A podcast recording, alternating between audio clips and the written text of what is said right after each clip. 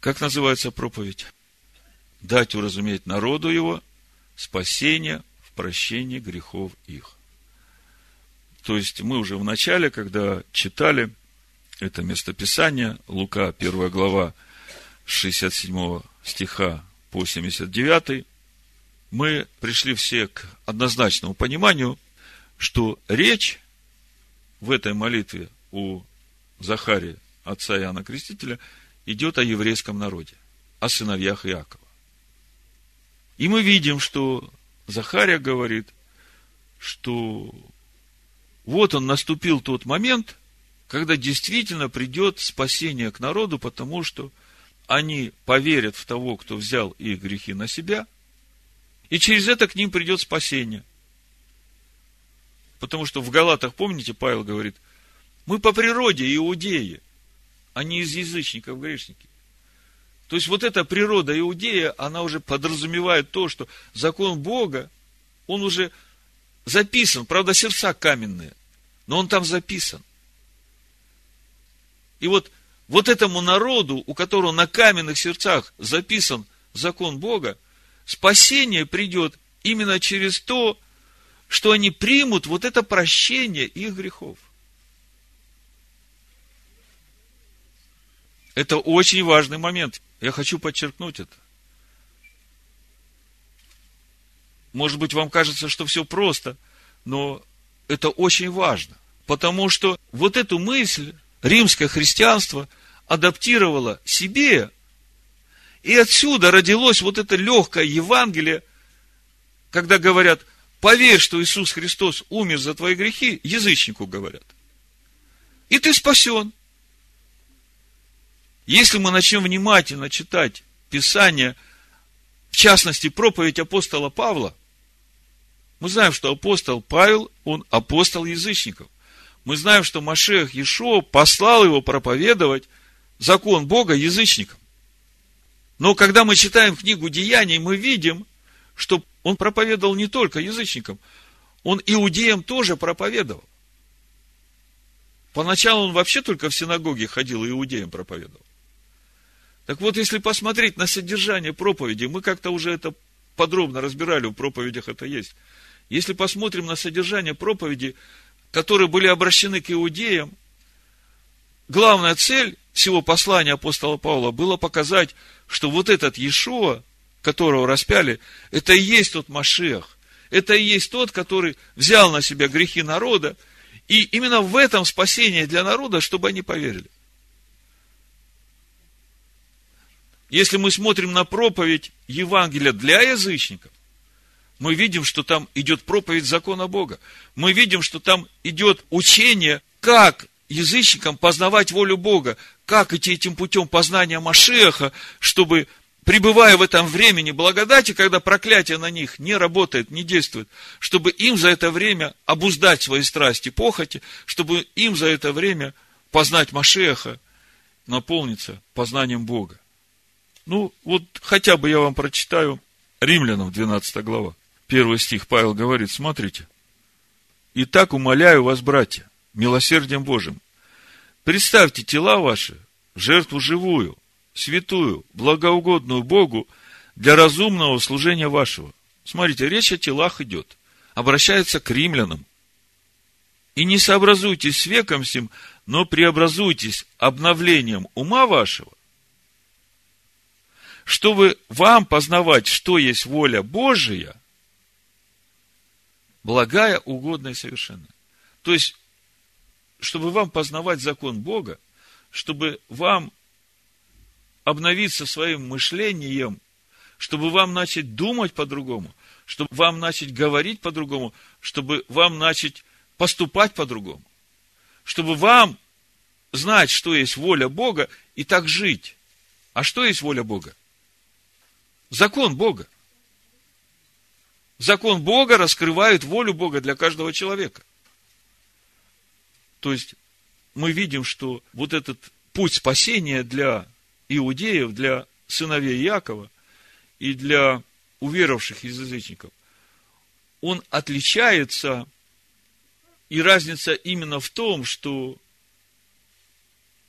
для иудея, который по природе иудей, который живет в законе Бога, у которого закон Бога записан уже на сердце, ему достаточно только принять верой то, что Машех Ишо умер за его грехи. И у него сразу сердце живет, а закон уже весь записан.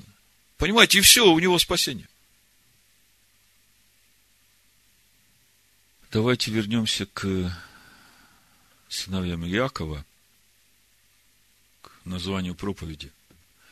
Дать уразуметь народу его спасение в прощении греховых. Мы видим, что отец Иоанна Крестителя молится о еврейском народе накануне первого прихода Машеха Иешуа в этот мир. И в его молитве ожидание того, что вот, наконец, приходит время, когда сыновья Якова, еврейский народ, небоязненно, по избавлению от руки врагов своих, будут служить Богу в святости и правде перед Ним во все дни жизни своей. Но мы знаем, что этого не произошло. Машех пришел, а еврейский народ как был гоним, так и остался гоним. И до сих пор так. И все это произошло по причине действия тайны ожесточения. А мы уже много раз говорили о том, что тайна ожесточения, суть этой тайны, сыновья Якова не верят в жертву Машеха, не верят в Машеха Иешуа. И все это ради спасения язычников. То есть, вот эта тайна ожесточения не позволяет сыновьям Иакова уразуметь свое спасение в прощении греховых. А все это ради спасения язычников. И мы знаем, что приближается это время, когда уже закончится действие тайны ожесточения. Уже мы видим, смоковница расцветать уже начинает. Уже ветви мягкие.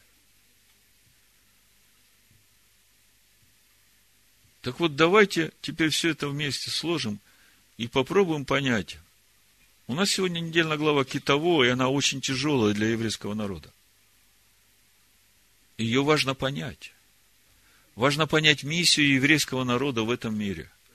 И важно понять взаимоотношения Бога со своим народом, с сыновьями Якова. Потому что если нет этого понимания, тогда происходит то, что происходит на протяжении последних двух тысяч лет, когда римская церковь гонит, убивает еврейский народ за то, что они остаются верны закону Бога. Это очень важный вопрос. Потому что сами взаимоотношения, как мы видим, непростые и, на первый взгляд, кажутся даже непонятными. Но мы уже прочитали у, в 26 главе книги Левит, что Несмотря на все, Бог остается в завете со своим народом, и несмотря ни на что, Бог никогда не разрушит этого завета. И наша недельная глава говорит о двух знамениях, которыми будет еврейский народ для всех народов и для всего мира. Вот в 28 главе 45 стиха я прочитаю.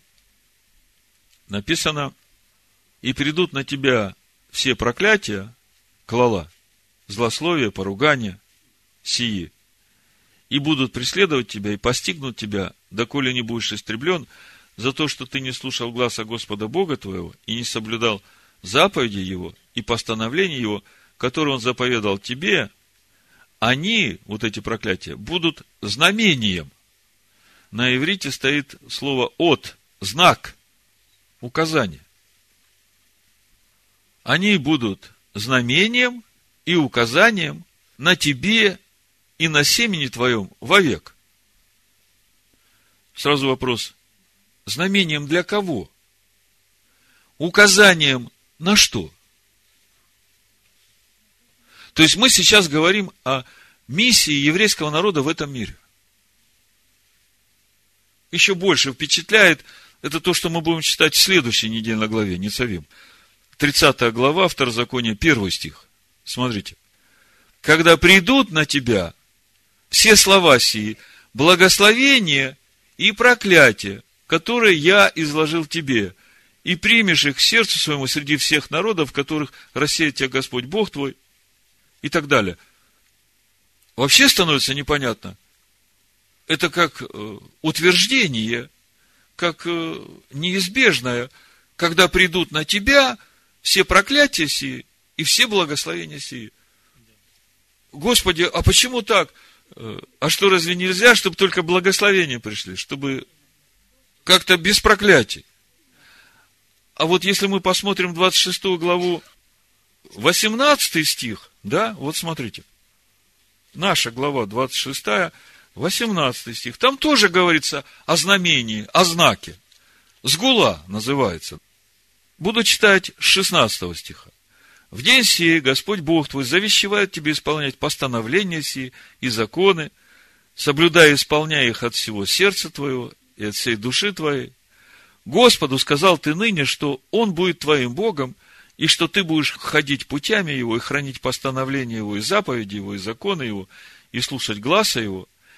И Господь обещал тебе ныне, что ты будешь, у нас написано, собственным Его народом, на иврите стоит слово «сгула», что ты будешь сгула его. Вот это слово сгула, это добрый знак, это мало сказано. Сгула – это вот то свидетельство, которое дает человек, в котором живет Бог. Понимаете? И вот смотрите, два знака в нашей недельной главе. Когда ты будешь исполнять вот эти заповеди, то ты будешь в сгула, да? Ты будешь ходить в славе Божией. Народы все увидят, что мое имя нарицается на тебе. Убоятся. А дальше читаем в 28 главе, когда придут на тебя все эти проклятия, ты будешь от. Вот этот вот знак указания. И мы говорим, для кого это все? Зачем это все? А в 30 главе читаем, что все это по-любому придет. Когда придут на тебя все эти благословения и проклятия, которые я изложил тебе что вообще происходит? Что за этим всем стоит? Вот ответы на все эти вопросы мы находим у пророка Исаия. Давайте откроем Исаия 42 главу, начнем читать с 18 стиха, и потом перейдем в 43 главу. И мы увидим вообще всю картину взаимоотношений Бога с еврейским народом мы увидим миссию еврейского народа в этом мире, и мы поймем, зачем все это нужно, свидетельством для кого все это, знамением для кого, указанием на что, о чем Бог заботится. Ну, он говорит, о язычниках.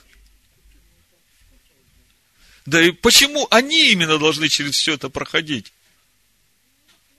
Давайте почитаем чтобы увидеть. Я думаю, что если бы вот это понимание было у сегодняшнего римского христианства, то ни один бы христианин даже в мыслях бы не позволил себе хоть какую-то гнилую мысль или гнилое слово на сыновей Якова. Я когда смотрю сегодня интернет и читаю эти комментарии людей, комментарии людей, которые называют себя христианами. И там столько яду, столько ненависти к еврейскому народу. Я думаю, Боже мой, Господи, помилуй их, они не знают, они не видят, они ничего не понимают. Они не прочитали Писание. И их учителя тоже не прочитали Писание. И слепой слепого ведет. И все падают в яму. Читаем. Исайя 42 глава, с 18 стиха. Слушайте глухие и смотрите слепые, чтобы видеть. Кто слеп, как раб мой, и глух, как вестник мой, мною посланный. В нашей недельной главе мы читаем, 29 глава, что до сего дня Бог не дал вам глаза, чтобы видеть, уши, чтобы слышать, и сердце, чтобы разуметь. А почему не дал? Господи, что за всем этим стоит? Кто так слеп, как раб мой, и глух, как вестник мой, мною посланный? То есть, слепой и глухой раб Бога, оказывается, является вестником Бога. Интересно, что он возвещает? Давайте посмотрим. Кто так слеп, как возлюбленный? Оказывается, этот слепой и глухой раб не только вестник, а он возлюбленный Бога. Кто так слеп, как возлюбленный как раб Господа. Ты видел многое, но не замечал. Уши были открыты, но не слышал. Господу было угодно ради правды своей возвеличить и прославить закон. То есть, оказывается, вот этот вестник, глухой и слепой, возлюбленный Богом, который проходит через вот эти все события, через эти знаки с гула и от, все только для того, чтобы был для всех народов возвеличен и прославлен закон Бога. Но этот народ разоренный и разграбленный, все они связаны в подземельях и скрыты в темницах, сделались добычей, нет избавителя, ограблены, никто не говорит «отдай назад». 23 стих. Кто из вас преклонил к этому ухо, вникнул и выслушал это для будущего? В 147-м псалме у меня все время был вопрос. Господи, а почему только твой народ знает твои суды? А почему другие, никто, кроме Якова, не знает твоих судов? Что это значит? Давайте откроем, я вам быстро покажу. Это 147-й псалом. Смотрите. Восьмой стих. Он возвестил слово свое Иакову, уставы свои, суды свои Израилю. Не сделал он того никакому другому народу, и судов его они не знают. Аллилуйя. То есть вопрос. Судов Бога не знает никто, кроме Якова. И мы читаем у Исаия в 42 главе, кто из вас преклонил к этому ухо, вникнул и выслушал это для будущего. Бог желает возвеличить, прославить свой закон. Народ слепой, глухой, возлюбленный Богом, разоренный, избитый в темницах. В нашей недельной главе мы читаем, что все эти проклятия будут знамением на тебе и на семени твоем вовек. И мы задались вопросом, знамением для кого? Указанием на что? И мы видим, что Иаков прошел уже все суды Бога. Народа в эти суды еще не коснулись.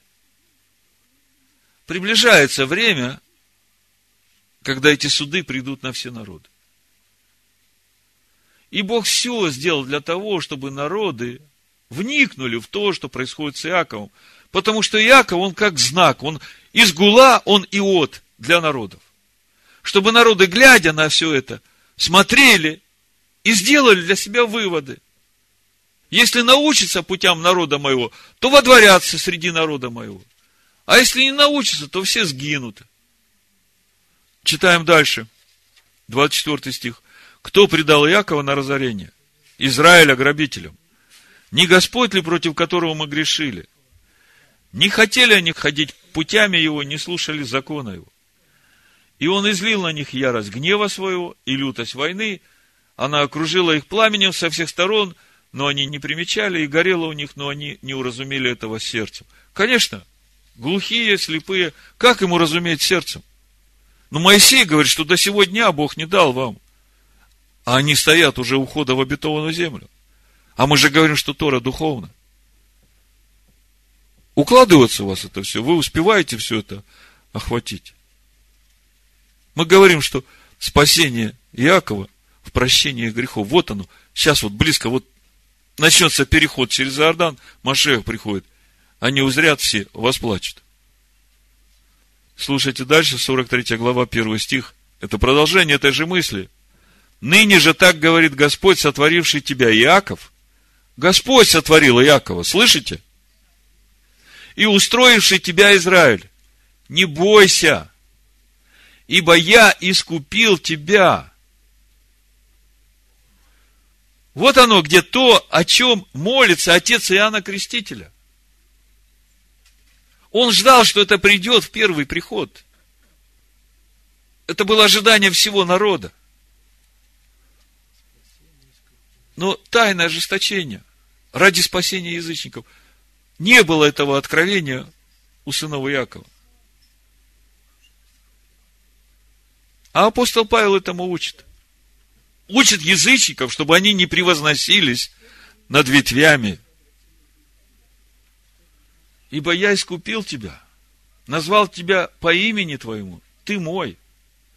Будешь ли переходить через воды, я с тобою. Через реки ли они не потопят тебя, пойдешь ли через огонь, не обожжешься, и пламя не опалит тебя. Я говорю, самое важное, о чем мы сейчас говорим, это о миссии Израиля, о миссии сыновей Якова в этом мире. О этой, на первый взгляд, непонятной судьбе и о непонятных взаимоотношениях между Богом и сыновьями Якова, которые многие расценили, как будто бы Бог отверг Якова. Вот он здесь ответ, слушайте. Ибо я, Господь Бог твой, третий стих, святый Израилев, Спаситель твой, выкуп за тебя отдал Египет, Эфиопию и Савею за тебя, так как ты дорог в очах моих, многоценен, и я возлюбил тебя, то отдам других людей за тебя и народы за душу твою, не бойся, ибо я с тобой. От востока приведу племя твое, и от запада соберу тебя. Северу скажу отдай, югу не удерживай. Веди сыновей моих издалека и дочерей моих от концов земли, каждого, кто называется именем моим, кого я сотворил для славы моей, образовал и устроил.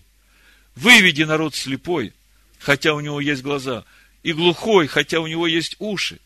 Пусть все народы соберутся вместе и совокупятся племена. Кто между ними предсказал это? Пусть возвестят, что было от начала. Пусть представят свидетели от себя и оправдаются, чтобы можно было услышать и сказать правда. Десятый стих, вот он ответ на все. Почему его народ будет из гула, почему его народ будет и от знаком, почему должны были прийти и благословения в его жизнь, и все могли видеть это, и почему пришли все проклятия в его жизнь, почему нельзя было избежать чтобы все народы увидели, как важна Тора, как важен закон Бога. А мои свидетели, 10 стих, говорит Господь, вы и раб мой, которого я избрал, чтобы вы знали и верили мне и разумели, что это я. И прежде меня не было Бога, и после меня не будет. Его народ, его свидетели свидетели, что кроме Бога Авраама, Исхака и Якова, нету других богов.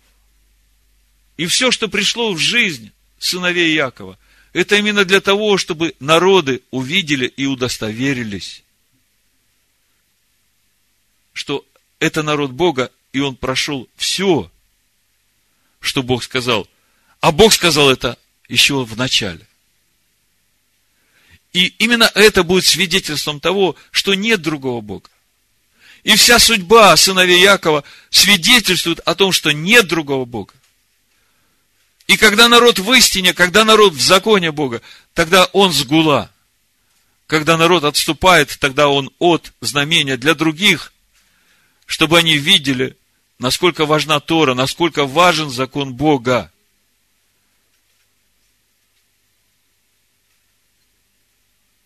Я Господь, и нет Спасителя, кроме меня.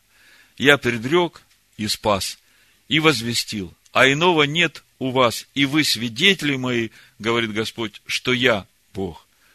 От начала дней я тот же, никто не спасет от руки моей. Я сделаю, и кто отменит? Никто судов Божьих еще не знает из народов. Иаков прошел все суды Бога. И все это только для того, чтобы народы, находясь сейчас в этом времени благодати, когда Машех Иешуа умер за грехи всех людей и покрывает их собой, чтобы они пришли к Богу, чтобы они познали закон Бога. И мы говорили, что когда придет Машех, тогда уже этой благодати не будет. Яков свидетель, что Бог есть Бог – и нет других. которые бы предвозвестили и сделали это. Иаков свидетель, прошедший через все суды Бога, чтобы показать народам, что будет с теми, кто будет непослушен закону Бога. Именно через Иакова Бог возвеличил и прославил свой закон в этом мире. И в конце всего пути Якова, когда Бог составит народ из уверовавших из язычников, у которых закон будет записан на их сердцах, закончится действие тайны ожесточения. И еврейский народ, сохранивший закон Бога, увидит своего Машеха Иешуа, который умер за их грехи, и уразумеет свое спасение. В Псалме 125 написано Песнь восхождения. Когда возвращал Господь плен Сиона, мы были как бы видящие во сне. Тогда уста наши были полны веселья, и язык наш пения. Тогда между народами говорили, Великое сотворил Господь над ними. Великое сотворил Господь над нами, мы радовались. Возврати, Господи, пленников наших, как потоки на полдень, сеявшие со слезами, будут пожинать с радостью. С плачем несущие семена, возвратиться с радостью, неся снопы свои. Скажите, о ком этот псалом? О сыновьях Якова. Что они сеяли со слезами? закон Бога. Во все народы, чтобы народы увидели, что приходит в жизнь сыновей Якова, когда они послушны закону Бога, и что приходит в их жизнь, когда они отвергают этот закон.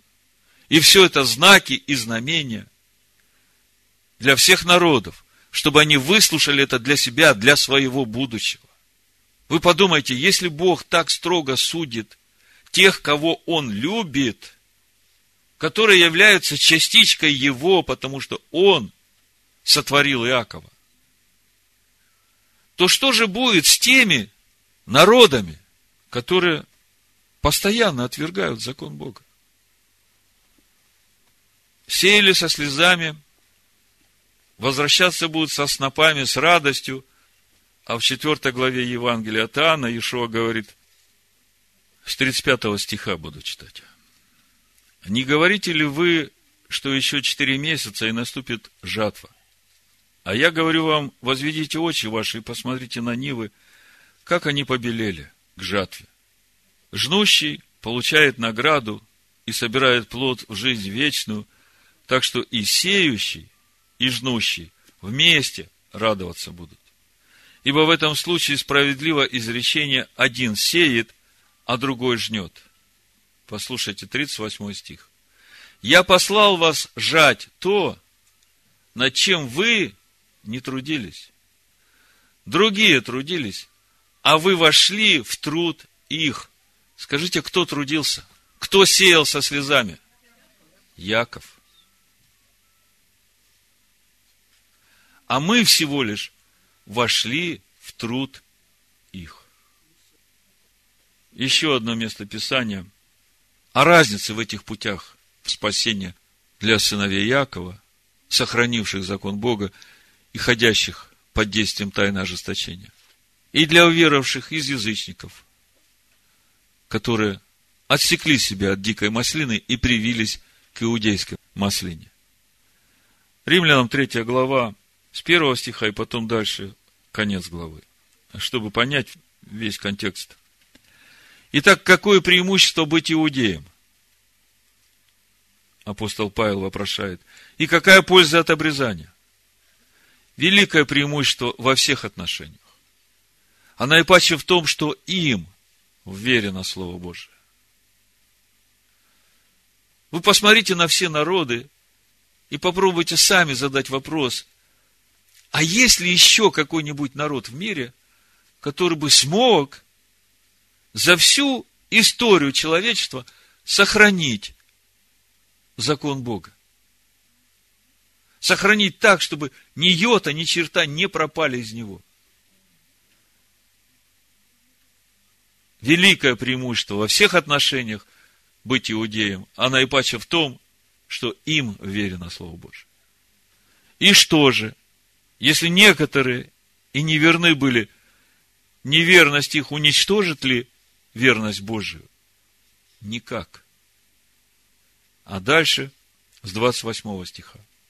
Ибо мы признаем, что человек оправдывается верою, независимо от дел закона. И мы об этом уже говорили. Оправдание верой – это оправдание Богом, живущим в человеке. И мы сегодня говорили, что для этого нужно. Нужно законом умереть для закона. Именно закон говорит нам о том, что есть грех. Именно закон является этой стойкой казни, на которой мы распинаем свою плоть со страстями и похотями. И благодаря этому Машех начинает жить в нас. И вот это вот суть нашей веры, которая приносит нам оправдание. Неужели Бог есть Бог иудеев только, а не из язычников? Конечно, и язычников.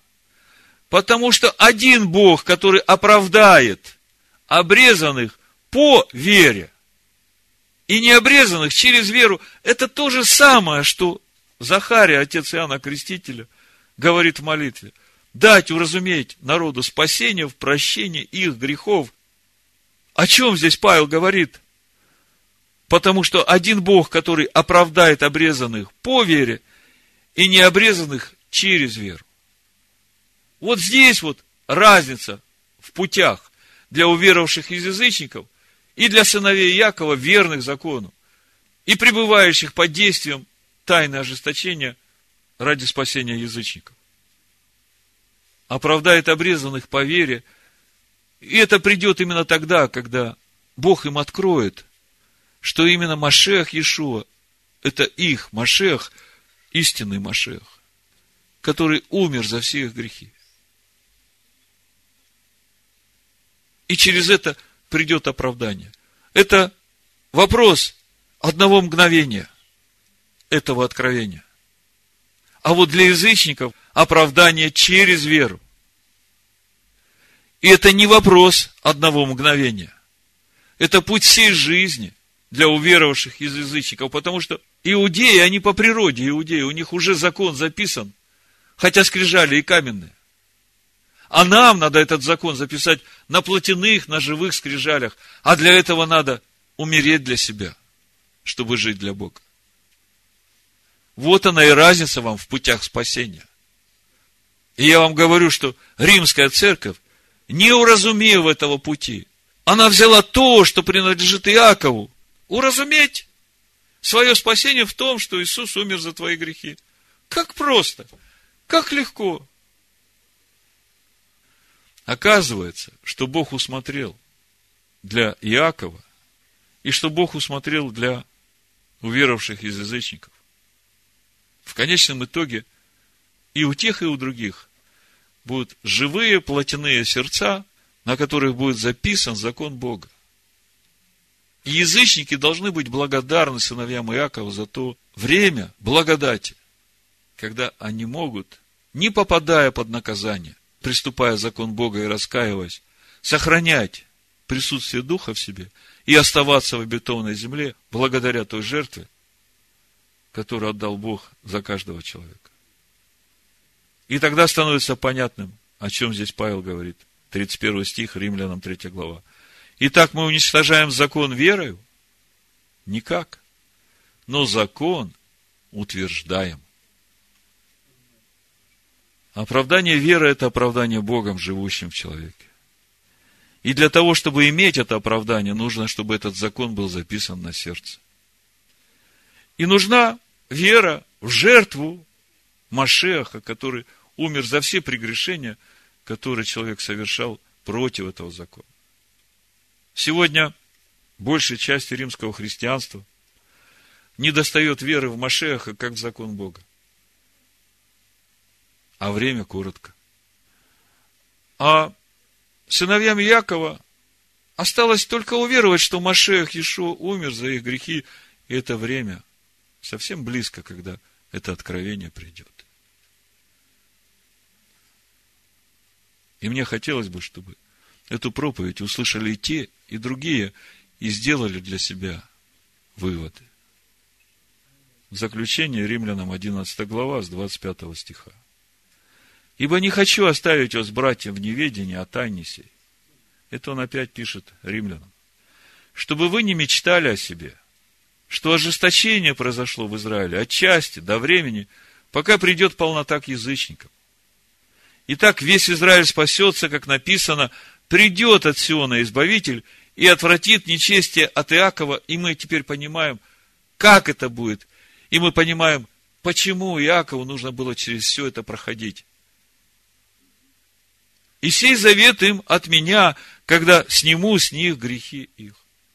Раньше читал, думаю, Господи, как-то нечестно получается. Почему ты с язычников сразу снял их грехи, а сыновья Якова уже две тысячи лет несут свои грехи и страдают за все это? Это же как бы несправедливо.